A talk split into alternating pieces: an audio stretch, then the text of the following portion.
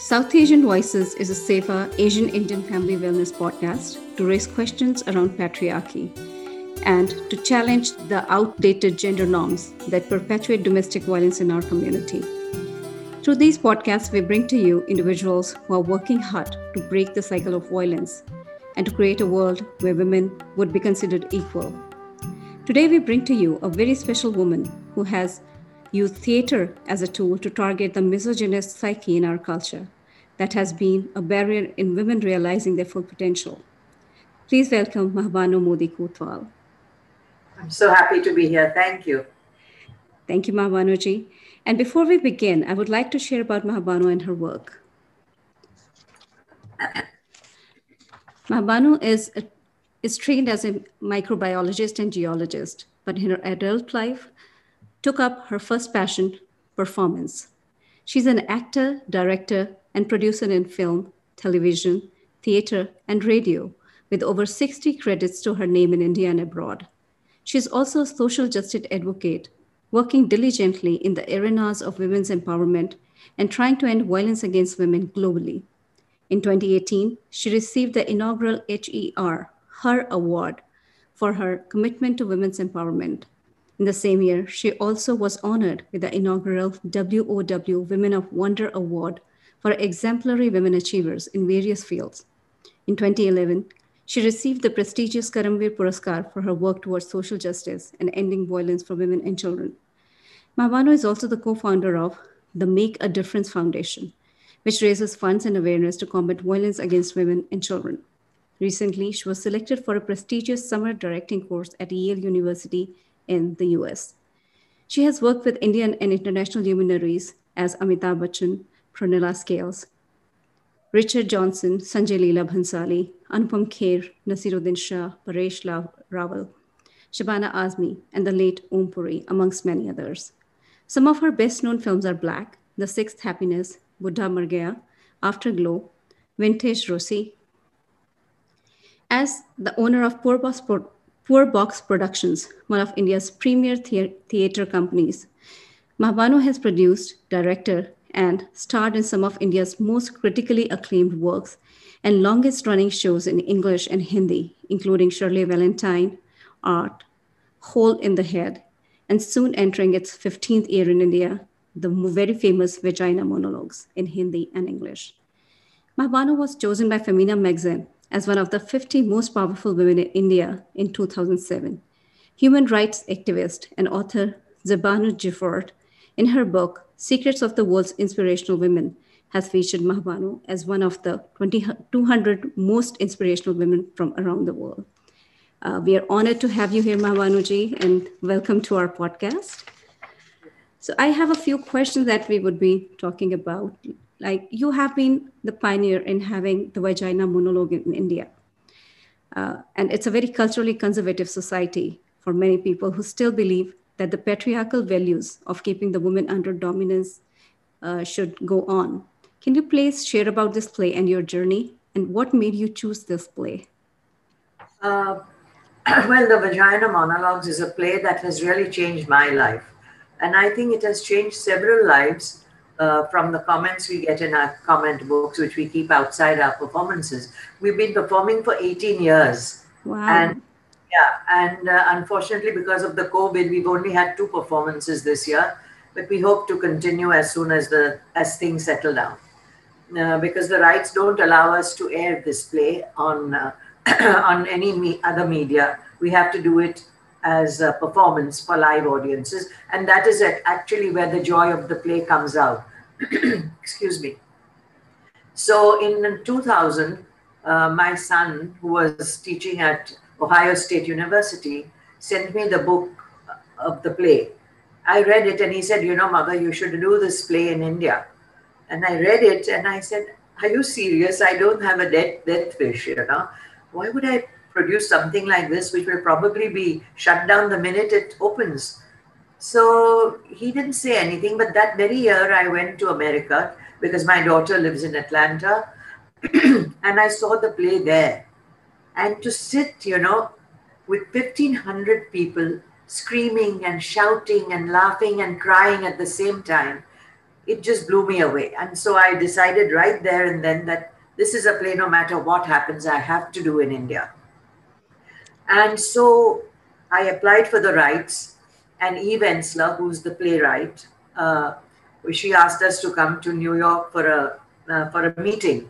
So we went to New York specially to meet her, and it was something marvelous. She is one of the most amazing women I've ever met. So she questioned us, you know, uh, about what work we had done, and we had done some very, very good work in theatre, even prior to the vagina monologues. And uh, uh, within about, it took us till it took us about a year to get the rights. Once we got the rights, there my heart started beating faster because you see, in India, it is one of the few places where you need a censor certificate. Well, you did at that time. I believe they've done away with it now.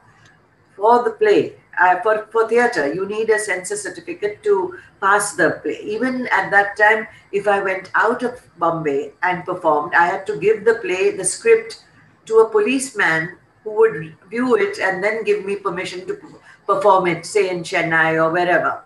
Wow, that's quite a lot of restrictions. It's, it's, an unheard of thing, you know. Uh, anyway, but I believe this play has been written by Eve with such purity of thought and with such purity of intent. Somehow things just fell into place. You see, I got the play, and a few months after that, I was I, I wanted to submit it to the censor board, and I was do I I also do stand up comedy, so I was doing a stand up comedy uh, comedy show for the BBC at the Taj Mahal Hotel in Bombay they had brought a stand-up comic from uh, London, and I was the Indian counterpart. And so I met this wonderful girl. I mean, brilliantly attractive young girl. And she asked me, she said, Madam, what is your next project? So I laughed and I said, Well, I don't know if my next project is ever going to work out. She said, Why? I said, Well, it's a play called The Vagina Monologues, and I have to submit it for a censor certificate. And I don't think I will get one. Because in the previous plays that I had done, when the word fuck came around, you know, they would put a cross and they would call me up. Actually, the censor, the gentleman who was handling the, the administration, he would call me up and he would say, Ye fuck bol mat bolna aap log. Ye fuk. kind of funny. And I said, if they don't allow fuck, they're not going to allow this. Yeah. Anyway, she looked at me and she said, Who told you that it won't be allowed? She said, I am a member of the censor board and I will give it because there are several members. Sure. And she said, You have to find the right members to read the play with that mindset. And she said, You give me the script. And I gave it to her. And I said, She will never get it. And you know, within 15 days, I got the censor certificate without wow. a single deletion.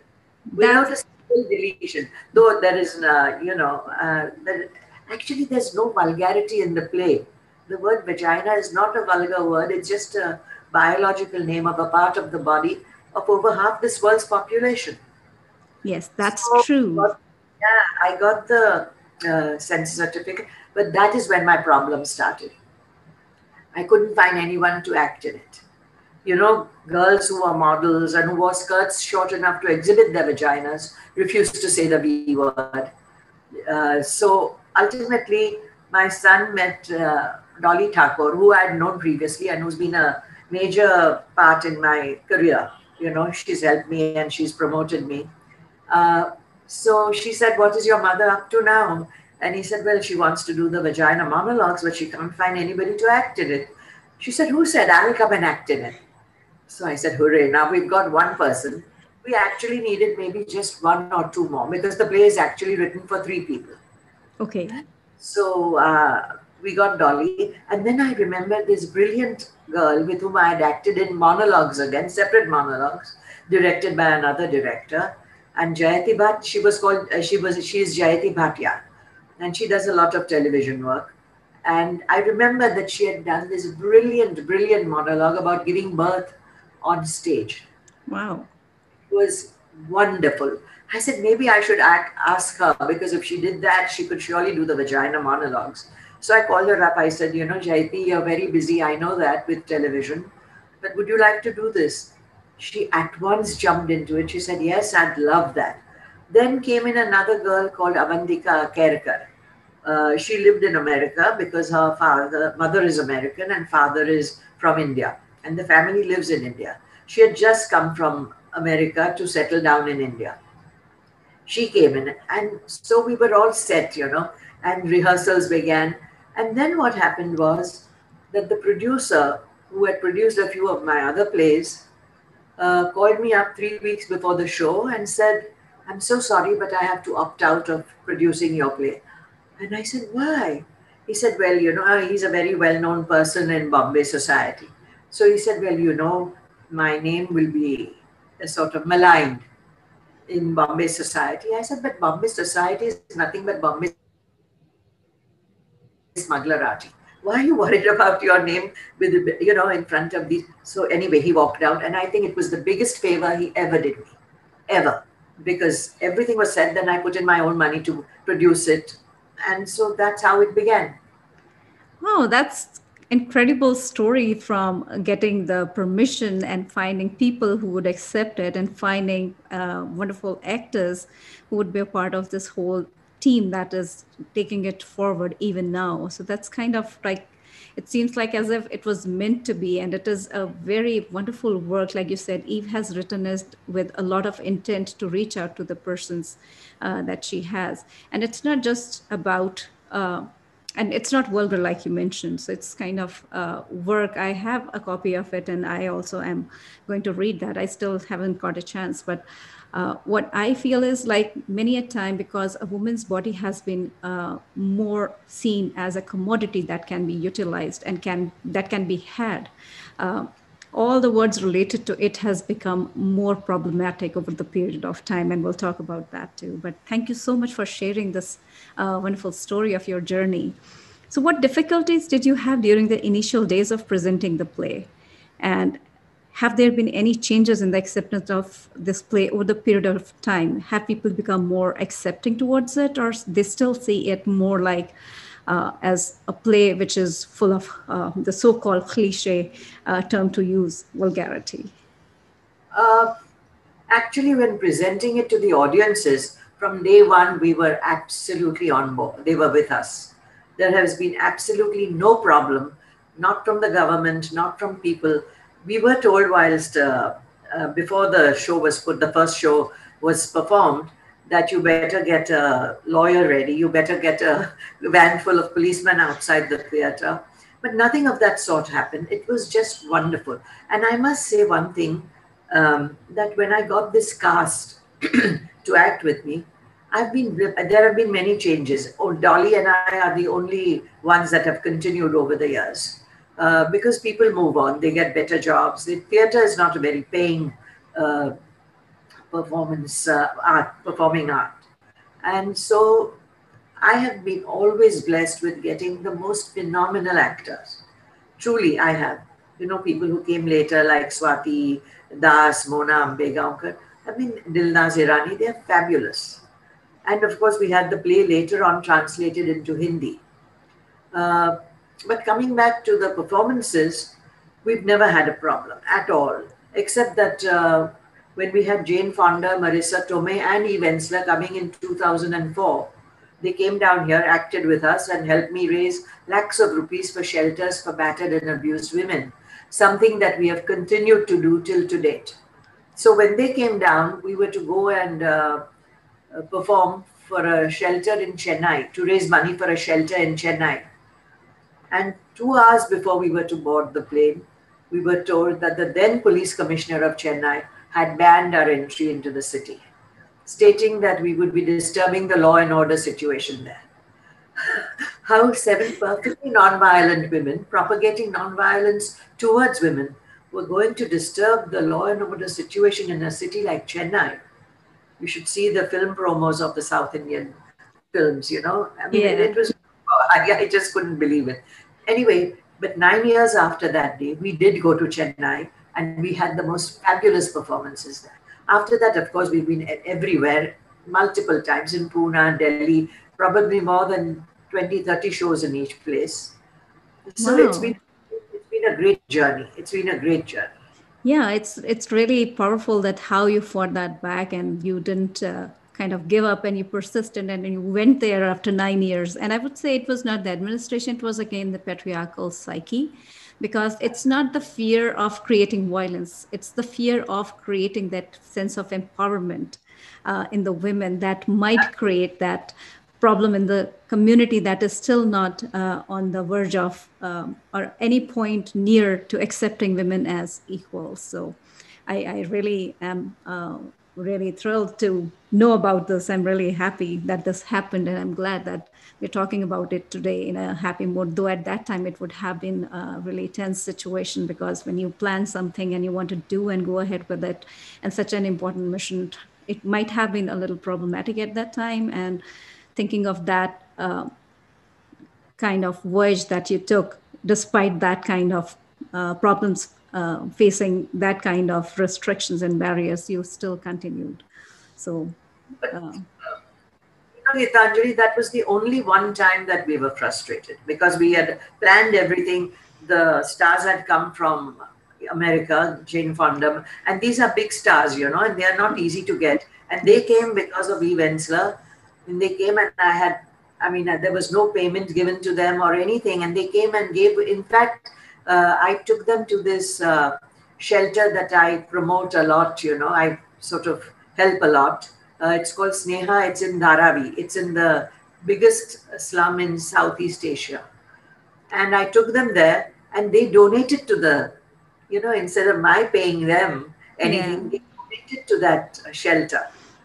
And yeah. it's been a yeah, it's been a great uh, working relationship with Eve also. She's always there to help us. And it's so good to see how women come together to create the world that we are being denied. So it's it's a powerful team of women, I would say. yeah, but men are learning also. You see, the idea is, I think so far we've been keeping the men out. Yeah. The idea is to include the men yes. to get them to come in and to explain our problems and to have them accept. And you'll be surprised after the show is over how many men come backstage and tell us about how sorry they are, about how they viewed their relationships with women. I mean, it, it's it's amazing. You know, I had a young man come and tell me, "I feel so bad. I feel like you've slapped my face because of the way I treat my mother," and he's left that as a comment in my book, and that makes you feel very happy. And even in the slums, you know, even in the yeah. slums, uh, we do lots of shows for the women. And relate uh, in the last few shows, the men started coming in. And now I believe the men mentor other men, you know, where violence is concerned. And so that is the kind of um, society that we need to uh, accept and uh, build up. Yeah, that's true because working with women alone is not going to work because we yeah. are just talking to the converted. You know, yeah. when you talk to women, every woman wants to be free, every woman wants to be empowered. I don't think there's any woman in the world who must not feel that, oh, I don't want to be empowered. Because, eh, but it's true, you know, religion and mythology, in India at least, has played a great role, a negative role in the empowerment of women. I'm sorry I say that, but uh, that's how it is. You know, women are always told that look at Sita, look at, but these were people who never probably existed. Why do I have to be like a Sita or a Lakshmi? I don't need that. I'm myself and I need to be empowered in my own right. Yes. I'm a human. And because feminism is that. Feminism is not saying I'm burning my brow or I'm burning this. It is just saying that I am a human being, just like men are. That is just it. You know, very often people ask me, How do you like being called a feminist? And I say, well, I've been called worse names than that.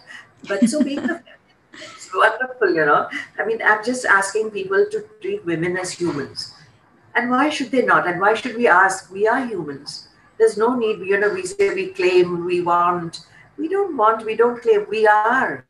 Yes. And that is true. I feel, you know, that we are equal and that's that's really true Mahbanoji. like you said uh, we have to kind of feel that thing that uh, it's not something that has to be given to us. It is within us, and we need to realize that power within us. And Vagina Monologue and your performances, they do exactly that thing. And also uh, bring men to this forum and also let them know that women are to be treated with respect. They are not just something, a commodity to be utilized, or someone who, who you can go and tell uh, to work like a slave for you. So they are somebody who is equal to you, somebody who creates a home out of a house, somebody who gives you children, and also at the same time can stand beside you when you need them emotionally. So, uh, so women in. Sorry, go Sorry. ahead. No, no, go ahead, please. Always told you must compromise, you must adjust, you must accept why? Why should we come why is everything why do we have to compromise? Why do we have to adjust? Yeah. I mean i just don't understand this. And it's sad that some women tell their daughters that when you get married you must adjust you must come so this has to be stopped. And the daughters have to learn to oppose these uh, you know outdated totally outdated ideas. I have a friend who got a friend's daughter who got married just a year and a half ago. She's ready for a divorce because it was an arranged marriage. And I don't see the point of that. I just don't see that. Yeah, that's true because girls are not given that kind of freedom. They are given education, but they're not given the freedom to choose their spouses, to choose their career, and also to live in cities all alone. Still, um, there's still a lot more fights pending, I would say. Things are changing gradually, especially for the urban women or the women in the tier one, tier two cities. It's the very, very, but even in the villages now, there is a change coming about. It may be slow, but yeah. it's there. Yeah. And you see, most of the things are so politically motivated that the we take two steps forward and then we are one step backwards. Yeah, that's know? true. I agree. I agree. So uh, women in general, uh, they face a lot of discrimination due to their gender, and in many cultures, uh, they're still not accepted as equal to their male counterparts. Do you think things have changed in the present times with access to education and many women venturing into the previously male-dominated fields? Uh, firstly, I feel that women have not progressed as much as they could have because every girl child doesn't have access to education. You see, even in the villages where the girl is edu- uh, uh, goes to school, the minute she gets, because there are sometimes no loos in the schools, so the minute she gets a period, she has to go out of the building to go to the bathroom. So they stop. So all the money that you've spent uh, in educating her till say eight or twelve, whenever she gets, goes to waste because then she doesn't come back to school you know yeah. so this has to you know the government has to do something to see that every girl just distributing sanitary napkins and all is not going to do your job, the job because she has to go out you know yeah. in fact there was a case uh, two years ago where a family did not build a loo in their uh, in their little hut or whatever house because they were saving for the girl's dowry I can think of nothing sadder than that, you know. Nothing mm. sadder than that. It that is... you're saving for her dowry to be given to a man who will probably, you know, not keep her as happily as you think he's going to. So things are, you know, and, and it starts with the girl child. You know that in India, first of all, if you they've banned sexual uh, you know to determine determination but the rich people go to Singapore or wherever it is allowed, have an abortion. So the girl child, and then in the village, once the girl child is born, sometimes she's killed at birth. There are several things that happen that are horrific, you know, horrific. Yeah. Female feticide and female infanticide is still prevalent, still happening. You know, the highest rate of female feticide is in Bombay's richest locality. Oh, that's something new for me. Money plays an important part. The money, according to these old, uh, you know, ways of thinking, must pass from the son to the son to, you know, grandson or whatever. So the girl at that very moment is either killed or if she, and I'll tell you an example, you know, we, uh, do workshops with schools. And in a very, very rich school, the girls told us, even the girls in rich schools, they said, you know, if there is a choice of, say, go a trip uh, abroad, and if it's a little more expensive, my brother gets to go, but I don't. You see the and in the lower, uh, I did a, I did a, a TV show uh, panel uh, where prostitutes were called, and a lot of them said we are in this business because when we were young, we were not given the opportunity to educate ourselves. It was our brother who got educated, or it was the brother who got better food. And on that panel, I remember one woman was very dismissive of these sex workers. And she said, Oh, but you know, you sell your bodies for, se- for money. And this one woman said, She said, Yes, madam. She said, Why not? She said, If you had a job that was paying you 10,000 rupees a month, and if you then got a job that was paying you 30,000 rupees a month, would you not change? She said, I'm very happy with the work I'm doing. And it gives me a good income for my child, for myself. And she said, I don't see anything wrong in that. You know, we have these preconceived notions of people. We don't see the deeper, the more profound reasons behind what people do and why they do it. That's true. That's true. Just because she's a woman and she's a sex worker yes. does not mean that she is doing it happily. And I love the answer that she gave. Um, it's it's very bold and it's very true. Shabana Azmi was also, and she and I both clapped when she said that, you know. We were so yeah. Uh, you know, I have some statistics that I want to read out. May I? Yeah, sure, sure. About why uh, this day is so important to India and maybe to other parts of the world also. It shows that a woman is raped every minute. Six women are gang raped every day. A bride is murdered for dowry every 69 minutes 19 women are victims of acid attacks every month. Can you imagine these statistics? That's sad. Horrific thing. Horrific, absolutely. You know? And of course, these may be a little old. Now I've got some recent ones which says four women raped every hour, one rape every 15 minutes, 90 cases every day. 1.66 lakh cases are pending trial. Every fourth is a every fourth person raped is a minor. Can you imagine? And there's the conviction rate is only 27%. And this is only of the reported cases. There are equal number of unreported cases too, you know. Yeah, because of the honor thing attached to a girl's virginity. And as I said, even religion. Uh, I'll give you an example. Do we have enough time? Yeah, we do. We do. Uh, this uh, place where I said Sneha, which is a NGO in Dharavi, was started by a wonderful woman called Dr. Armida Fernandez.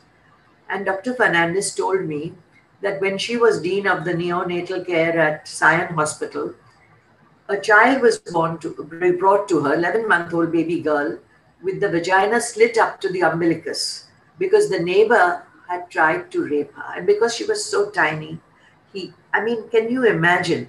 Because there is this false thing in religion, I believe, in certain uh, certain religions or certain sects that if you have a sexually transmitted disease, you have to sleep with a virgin. Now, obviously, he couldn't find a virgin to sleep with him naturally. So he went and did this. And Armida told me, doctor told me, that at that time I decided that when I retire, I will start a little NGO to help rape victims. And I think she has now, now this Neha has grown into a huge, huge center. And doctor is of course retired but yeah that's that's a very pathetic incident that shows that we are still living in stone age times i would say. Yeah, absolutely. This and is horrible. uh, you know now they brought the death penalty for rapists. Uh, i was at one time very much for it but as somebody explained to me uh, once you put the death penalty into force, the rapist kills the survivor so that there is no identification, yeah. no evidence. And you'll see every girl that almost every. I wish somebody would do a, a data study, you know, an analysis on how many victims were, were killed before this law came into being and how many are now being killed after it has been. And I think it is a huge majority that's being killed and being killed in the worst possible way, burnt, chopped off. I mean, it's horrible. Even today's paper had three or four such cases. Yeah, that's true. And the recent Hathras case has been uh, quite a. Uh, no, after, the, after the Hathras one, Gitanjali, there's another case that has come up two months old, two months ago. A girl was raped in a very horrible way, gang raped, and she died just yesterday. Every day things are coming out. Of course, maybe it's because social media is so, you know, uh, prevalent now that we get to know of these things. Yeah. But I'm sure things are getting worse actually because there's no fear of law. The police, in every case, you will see they don't want to file an FIR. They just, even in this girl who died yesterday, FIR was not filed immediately. So they file an FIR after the evidence and all has been, you know, re-raised or whatever. Yeah. Because again, there's no value of a woman's life. There's no value of a woman's uh, dignity, her honor, and her desires, her dreams. Because it's like erasing uh, people um, during the Nazi rule or erasing massacre, creating massacres, killing people by dehumanizing them showing them to be uh, lower than the persons that we are uh, giving the reign of this world to, I would say. You know, Eve Ensler told me she does a lot of work in the Congo. In fact, she's uh, opened a shelter there. And do you know, I mean, we are so careless about buying our cell phones and buying our children game, uh, whatever they are, you know, these iPads, yeah. And everyone wants the latest iPhone and the latest iPad do you know that the filament in that phone is found made from the ore found in the Congo? And I think nobody knows this. I mean, very few people may be aware, not nobody knows it, but that the tribes from Rwanda come and actually kill all the men, rape the women, and make the little boys rape their own mothers at gunpoint. So, next time when you want to change your iPhone, keep that in mind, please it's one of the causes that I support, you know. I don't change my phone. I don't care what happens, you know. It's an old phone and never mind if it doesn't work sometimes. and do you know when Eve went there, she said one little girl had been had been raped so many times. She actually had holes where excreta and urine were coming uh, pouring out from. Nobody had held that child ever because it was kind of and Eve said when she went out to hug her, that child shied away, didn't want to. And that is how, you know, I mean, it is pathetic. We who live privileged lives, we don't know what other people's lives are like. You yeah, know? That's true. I'm saying this on your this thing. I hope many women listen to this. And when they buy a new iPhone or a new iPad without any reason for it, please keep this in mind. Thank you for sharing. That's a very important information That's because you know it's the largest genocide since World War II? The largest. That's really terrible. Think, the world we are living in. Yeah, six million people, you know. Wow. Yeah, that's intense. That's very intense. And it's, I'm really amazed how we can make hell for human beings who have a right, an equal right to live the life that we have not provided them. Yes, life yes. is not it's not something that we have given them so it's it's nobody's right to take it away. And one of the other things that one has to remember is genital mutilation.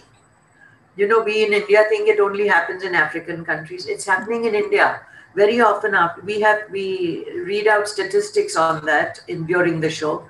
And very often we've had women coming and telling us that they were genitally mutilated and that they did everything to stop their daughters from being genitally mutilated. Some of them had been excommunicated from the community. Some had been divorced by their husbands because they wouldn't let their daughters be genitally mutilated. I mean, it's horrific, you know, it's hmm. horrific. Mm. We don't know half of what is going out, going around in the world. And I'm glad they're taking this stand. I'm really uh, proud of those mothers who are taking such stands because that's what we need. Mothers have also to teach their daughters, like you previously mentioned, we have to teach our daughters that they have to stand up for themselves. It's not going to help otherwise. Absolutely. Yeah. So, for centuries, a woman's body has been projected as a commodity to be had, and the shame and honor are associated with the female body. How does vagina monologues break this stereotype? You know, the vagina monologues is a very brutal, very explicit. It is something that you never can understand. One can never understand till one comes and sees it. It talks about everything that a woman goes through, not just physically, but mental torture, emotional torture. I'll just um, enumerate a few of the monologues that are there. Yes. One is the one is the monologue that's my short skirt. You know, where if a woman is raped, everybody says, ah, she was wearing a short skirt. Our politicians are saying that, you know, in India, that oh, she was dressed vulgarly, so obviously she's going to get raped. Why? When men wear those vests and little uh, shorts, we don't go and rape them. Why, why should a woman's dress be uh, a reason for raping her? So that piece is beautiful, my short skirt. Then there is another one which is very important, but which people do get. I myself got a little, you know, it's about pubic hair. Wanted her to shave her pubic hair because he felt it was dirty and cluttered. And how she felt when he did that, it is emotional torture. She said, I felt terrible when my hair was gone down there.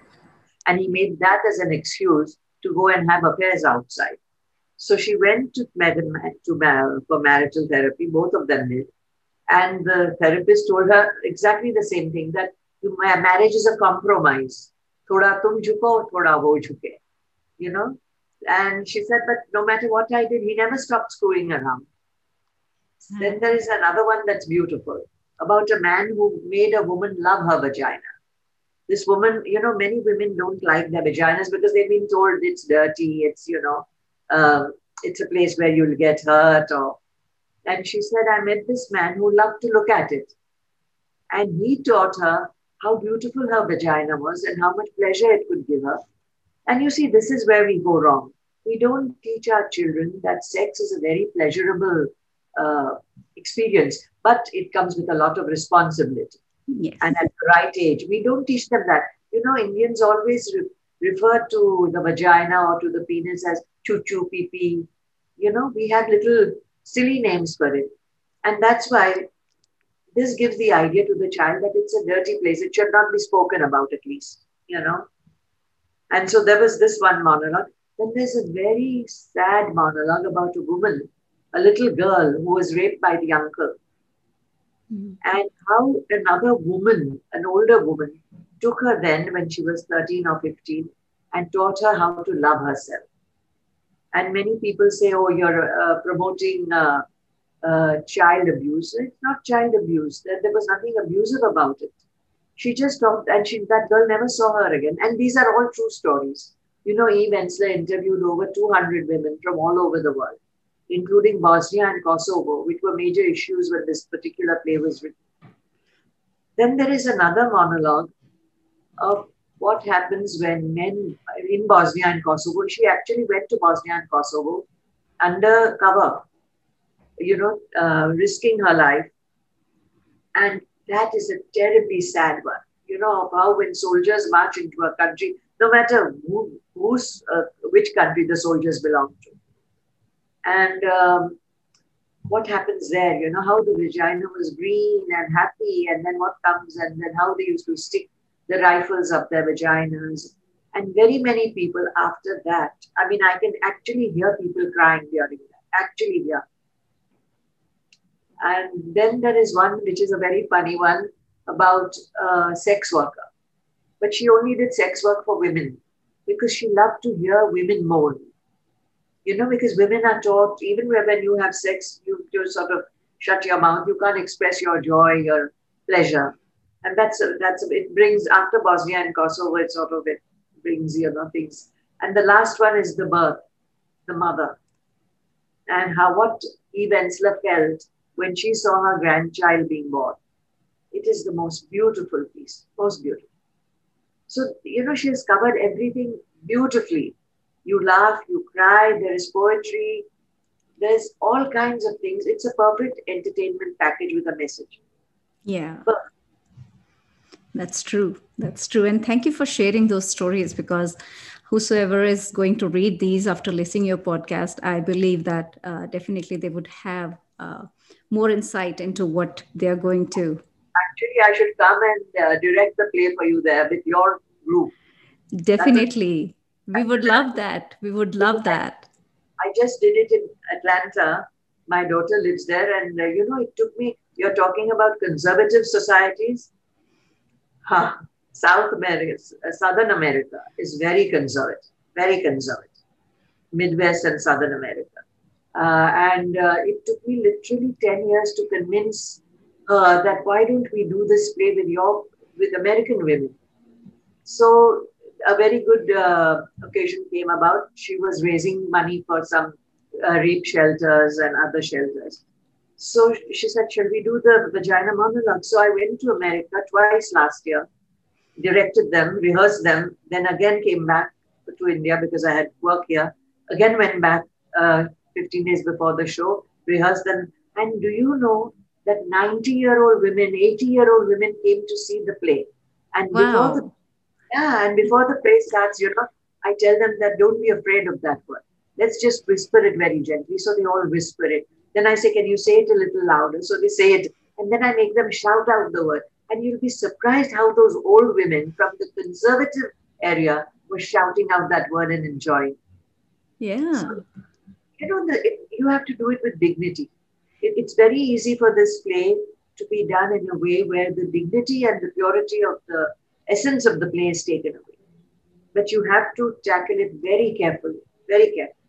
That's true. That's very true. Because when we are talking about a woman's body, which has been presented um, on the social media more as a thing to be marketed and uh, something that has to be in a particular way, something that has to be enjoyed. Like I have been saying time and again, commodification of the woman's body.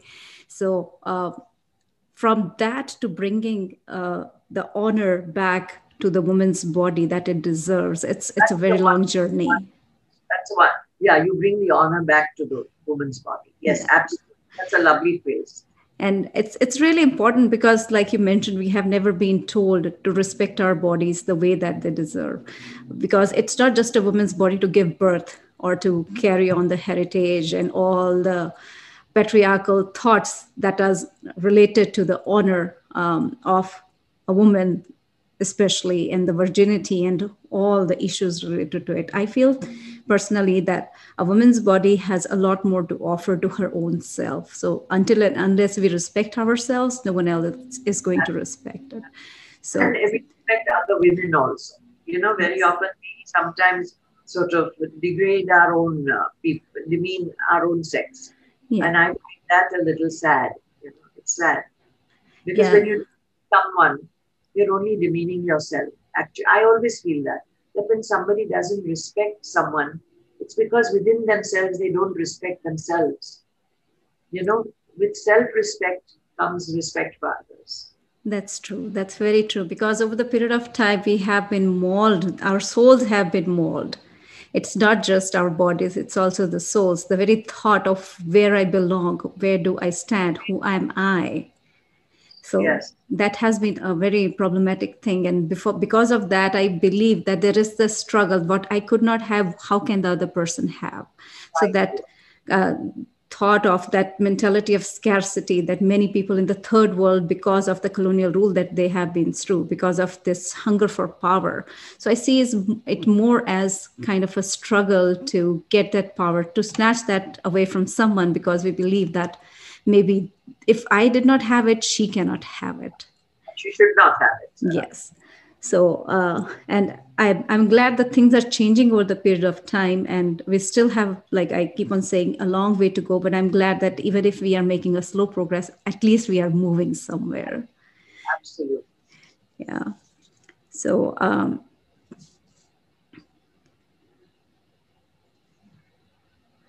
the other thing that I had in mind was like, what is, in your opinion, uh, does this play influence and educate the men? Uh, what advice would you have for the men when they watch this play? I think you have answered it a little bit, but um, again, I would like to hear. I don't, I don't have any advice for the men except that please don't come to the show thinking you're going to see a porn show. you'll be very disappointed.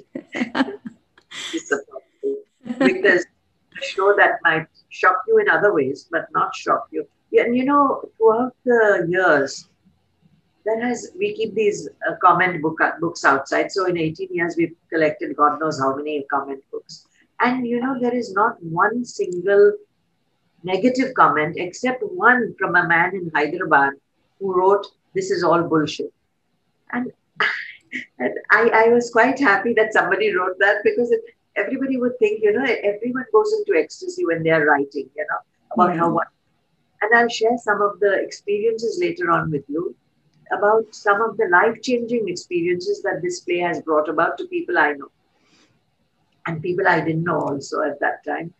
Um, but to the men, you know, actually the men, they, as I told you, they come nowadays in larger numbers. That's the one difference. That's the, the difference this play has brought about is that men come in larger numbers. They watch very respectfully, very, you know. In fact, in the first, during the first few shows, a very old 80 year old man came and fell at my feet.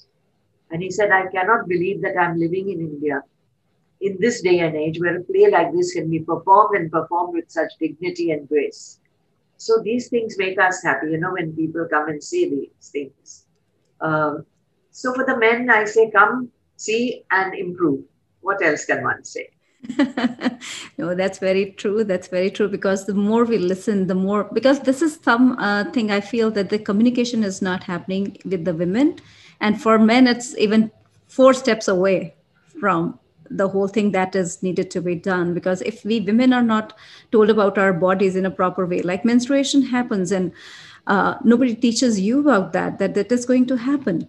And your body is going to uh, change right there is menstruation also with yeah. all the silly you know uh, stuff that goes around when you menstruate what happens yeah and in India, you know there are so many rites and rituals and i mean it's it's awful so. Yeah, no, that's true because our organization is working uh, on that project as well. So we talk about menstruation and we definitely talk about the taboos like you shouldn't be going to temple, you shouldn't be touching the pickle, you should not be doing this or that. Uh, there are still people who follow and I won't judge them, but I would say that there are there is this fear of losing our culture and our traditions that people carry with them when they are immigrants. But at the same time, we need to see that these rituals were made in times when there were so many things that were not available. They were relevant maybe 100, 200, 500 years ago, but over the period of time, things have changed. And we need to change, we need to progress. We don't need to lose our culture, but we at the same time, we need to keep on moving with the things that are changing around us. So keep the culture, keep the beautiful traditions that we have, but don't overkill them. So that's what is happening uh, right now, even in many parts of India. So we are working on that as well. And I'm glad that Eve Ensler has also mentioned that and uh, it's see, there. Uh, people fail to realize that unless you menstruate, you cannot create. Yes. You cannot create. So what is that that is so bad about menstruation, except that it is one of the most creative forces. If you didn't menstruate, you wouldn't create. Or yes, you could. That's true. You know, and that is the first thing women should understand. That it, it is that is wonderful, and that the beauty of it should be celebrated and not uh, demeaned. And you know, people should not be told you can't go here and you can't go there. You know, it, it saddens me that people don't understand. Actually, the vagina monologues, you know, it is not just about the vagina as a vagina, it's the spirit of the woman, because yes. that is where the creative energy is. That is where she is abused. You know, that is where she becomes a woman from a child. And I, I always feel, feel that the vagina monologues is actually about the woman's spirit which is so beautiful, so great, and should be allowed to flower, you know, everywhere and in every place. That's very, very true. So true uh, of this whole thing because, again, uh, beyond the bodies, because of marketing of women's body, people have stopped looking beyond the body and into the soul of the person. The dreams that they carry, the desires that they have, the creativity that they have, the things that they can create, the power that they have to change the world. And and we see very strong women around us and we see the changes around us that have been brought by strong women and how they carry forward that legacy and it's kind of really wonderful to see how they go beyond that marketing of the woman's body and commodification of the woman's body. And beyond that, they just change the whole thing and they show that powerful, strong, ironclad spirit of theirs. So I really am impressed by such women. And I'm glad that Vagina Monologue is one big thing that is happening in India to do that. And also um, here, um, uh, it happened in Minneapolis, I think a few years ago. I was not here at that point of time, but I have heard that they did that play in Hindi. So it would be great if you can come here sometime and do it with us. We would definitely have people there. We also have a Hindi translation. Yeah. Because, and in the book, every few pages I would read, why don't you translate this into Hindi? And yes. I got this wonderful two people to translate it, you know, Ritu Bhatia and Joydeep Sarkar. And they did a superb translation, superb. And of course, I had to get it vetted by Eve she must have got it vetted by somebody who knows Hindi, you know, because I can't do anything sure. without permission. Yes. And unfortunately, it was the biggest financial disaster for me. Because very few people came to see it. I don't know what their mindset was that, but the people who came to see it said that there was nothing lost in translation. It is so beautifully done. And I frankly enjoy doing it in Hindi also myself. Yeah, yeah. that's great. Yeah, but it was a total disaster. So a few years ago, I stopped it. I only do it at the Prithvi Theatre where I get a very good audience that understands Hindi. Okay. Yeah, yeah. Yeah, but that's great that you have tried it in Hindi. It's there are multiple reasons, and we won't go into that right now. But again, I'm glad that you tried that, um, and hopefully uh, we'll have it here sometime with yeah, you. That'd be lovely. Yes, definitely. Uh, so you have performed the vagina monologues in India and abroad as well. So what difference do you see in the reception by the audience? Is there some kind of different reaction of audience in the Western world and uh, the audience in uh, India? Not at all. Not at all. I don't see any difference in them. Of course, I was very wary in uh, last year in America because I thought because it was a very conservative town and you know, but you know, it was accepted. I think people are just blown away by the sincerity of the play. And on that point, I wanted to share two or three examples of what people have, how people have reacted to it in their daily life. Sure. You know, years ago, I was going to Delhi to perform the play, and I was sitting in the plane at the Bombay airport. and this girl from across the aisle got up and she said, Mrs. Kotwal, can I give you a hug? So I said, Yes, you may. But you know, I was a little uncomfortable, a random person standing up while everybody's seated and saying, Can I give you a hug? So I said, Yes, you may, but uh, can I know why? And she said, She took out her mobile phone and she showed me a picture of me standing with a man next to me. And she said, This was the happiest moment in my life. So I said, Oh, how wonderful. Because one of the taglines of the vagina monologues is, If you want to find a good man, go to the vagina monologues. So I said, I'm so happy that you found a good man at the play. She said, No, Mrs. Kotwal. After seeing your play, I decided to walk out of a three and a half year abusive marriage. So I made him stand next to you to commemorate that moment. Wow. I, mean, I was just blown away, you know, just blown away. Another woman, again, I was at Hyderabad airport, and this woman was, little girl was crying away, sobbing. So I was just sitting next to her, and I said, can I help? I mean, why? And she said, I've just signed my divorce papers and I'm sort of overcome by emotion. So I told her, darling, don't worry. I said, 10 years from today, come back and tell me what your life has been like. You know, 10 years after that, she came back to the play and she told me, Mrs. Kotwal, those were the most wonderful words anybody said to me. I have been so happy after those years. Because really, why would you want to close yourself up in a relationship for the rest of your life. In fact, yesterday on Facebook, a very orthodox Parsi gentleman asked me, Are you in favor of live in relationships? So I said, Of course I am.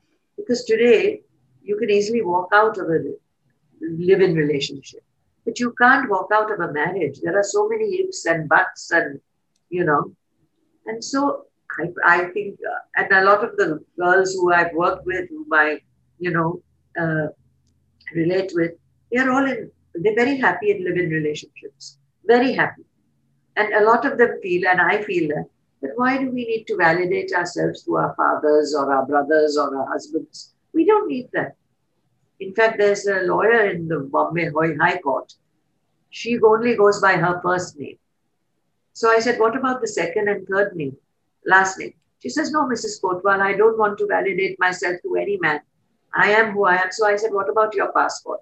And I don't know if this is true or not, but she said, Even my passport has only this one name. Wow. So that is true if a passport is allowed to have only one name. Yeah but that's kind of like the spirit like you mentioned earlier it's the spirit of these women. And i'm glad that the vagina monologues brought that change in that person's life who walked out of that abusive marriage which many of us don't have the courage to do. And the reason is again the societal pressure. And also uh, we think about what is going to happen to our kids. And finances are the main many people stay into a marriage because they can't they have no that is why I say education is the most important thing. Education, education, and education. There is nothing more than that, you know. Once you are financially free, you walk out because then nothing matters to you really. That's true. And That's I think true. all parents should tell their children that, their daughters this, that they don't need to. And very often in India, you know, parents say, oh, if you come back, uh, what will people, हमारी तो नाक cut जाएगी, हमारा तो ये हो जाए. I mean, it's ridiculous to put your child through an abusive marriage, I think is more criminal than the man committing the abuse. I think that. Yeah. I mean, a lot of your viewers will not agree with it, but uh, it's sad. No, it's a sad situation because um, who do we believe the most in our lives uh, before we get married? It's the parents. So when you get hurt, who do you go to? To, to your parents. And if they turn you out it's kind of really difficult to manage. So I, I agree with you here. I don't know how many people who would listen to this podcast would agree but i definitely agree to this point that it's very uh, kind of bad situation where you have to turn out your daughter you have to turn away turn, uh, turn her away just because you think that the society won't accept her because she's a divorcee. She has left the husband. Rather than celebrating her freedom, rather than celebrating her decision and respecting her uh, choice of to live a life with dignity, I would say it's it's really really important because uh, until and unless we stop telling our daughters that ससुराल तुम्हारा घर है डोली में जाना है अर्थी में वापस आना है it's not going to happen so this is very cliche kind of a thing. It used to happen because things were different. Now women are independent or at least they have this feel of being independent.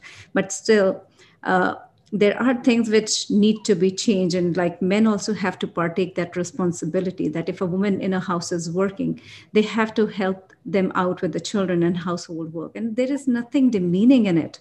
It's not a woman's job alone. If cleaning utensils at the home or washing your dishes it makes you unmanly. I don't think what is going to make a man out of um, you. Your men don't feel that.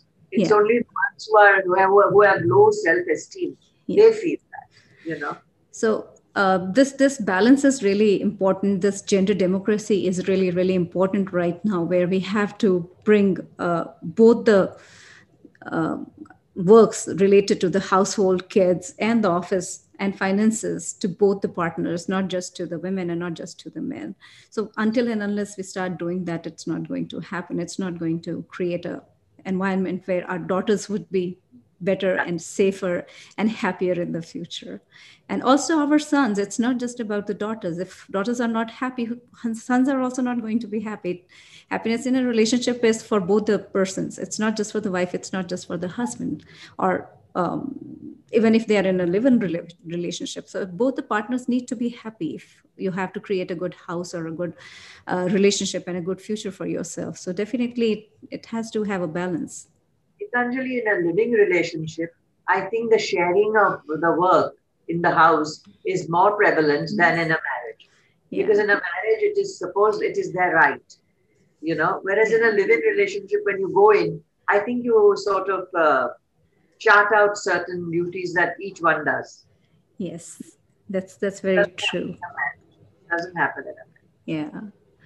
No, that's true. So you have shared a lot about uh, your memories and things associated with vagina monologue. Is there any problem that you have ever faced while presenting the play? Uh, would you like to share a story related to that? That uh, there was a problematic issue that uh, you still have a memory of with you. Um, I, I, remember you have uh, shared about the play being rejected, uh, censored at Chennai. Uh, apart from that, any memory? Oh, no. The sometimes the stories that women come backstage and tell us affect us a lot. You know that affects us. Okay. But apart from that, we've not had anybody really putting a. Uh, once I remember when Jane Fonda and all had come, we had done a reading of another play at the uh, President Hotel. And it's very funny that the two worst comments came, one worst comment came from two theatre directors who came up to me and told me, Mrs. Kotwal, आपका play बहुत titillating hai. I said, vagina monologues, if it titillates you, you need your mindset checked. You know, there's nothing titillating about it. Nobody has ever said that. I don't know what made these two men who were in theater, who should have had, you know, different mindsets, for them to come and say, you know, that it was a, that's about it. I mean, I've never had anything negative. In fact, I feel so blessed that this play has actually done so much for me personally.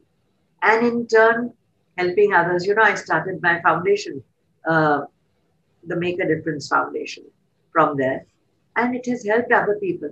I'll give you another example of a very, well, sad but sort of uh, wonderful experience that we had. One day during our play, uh, one of the members of the audience started to cry and collapse.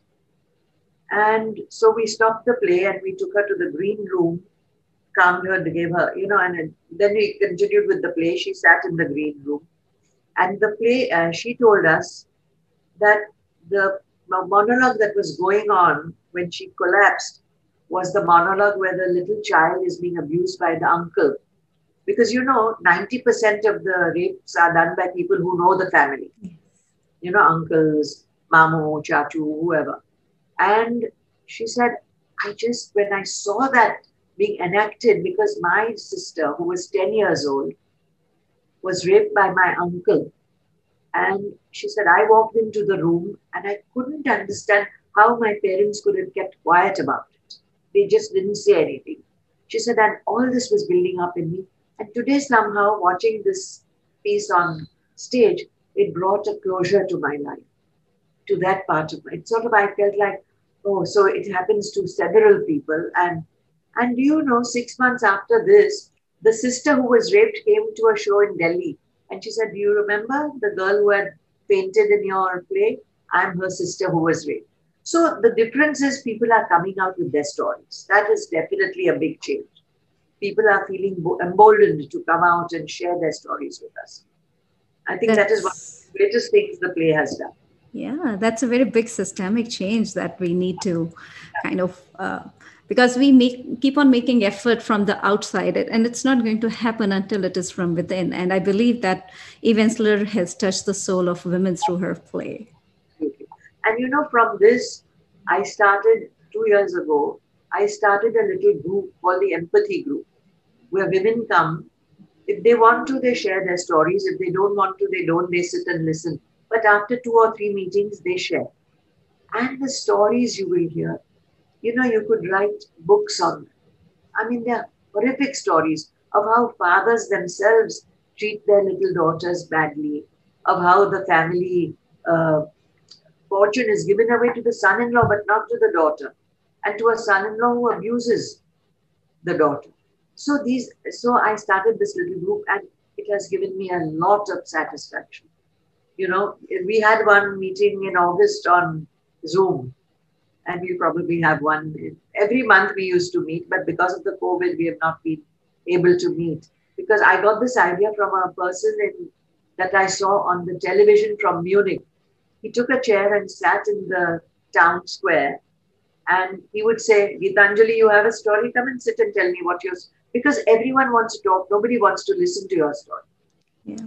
So you need to be listened to. Your story needs to be told. And he said, I found so many people. So I got an idea. I said, why don't I start something like this? So I did, and a few women come, not very many, but the last one we had lots. We had from London two people. And it sort of gives each one it's empathy, not sympathy. Yeah. We don't we don't prescribe any medicines for those who are depressed, but we may tell them, why don't you go and have a consultation with somebody? So in our own way, we do help, you know. And it's a great little group. That's amazing. That's really amazing because, like you said, we all have stories to share.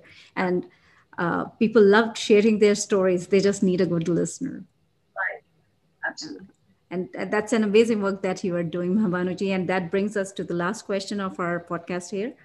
Uh, what message would you would you like to give to the women and men who are listening to the, this podcast, or whosoever is listening this podcast? I don't know if I'm uh, in a position to advise anybody, but there are two, three things that I would like.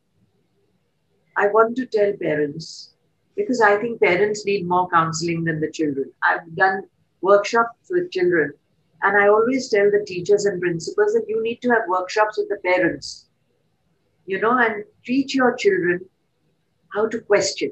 Let them question you. Let them question the teacher, the parent. Let them question your religion. And if it doesn't make sense, let them drop it. You don't have to, because you know, most of us, we repeat what our mothers told us. And our mothers have said what their grandmothers told them. And our grandmothers said, so many of us, we don't have an original idea of our own or an original opinion of our own. We are just repeating things that we were told. And that's not going to work in this day and age.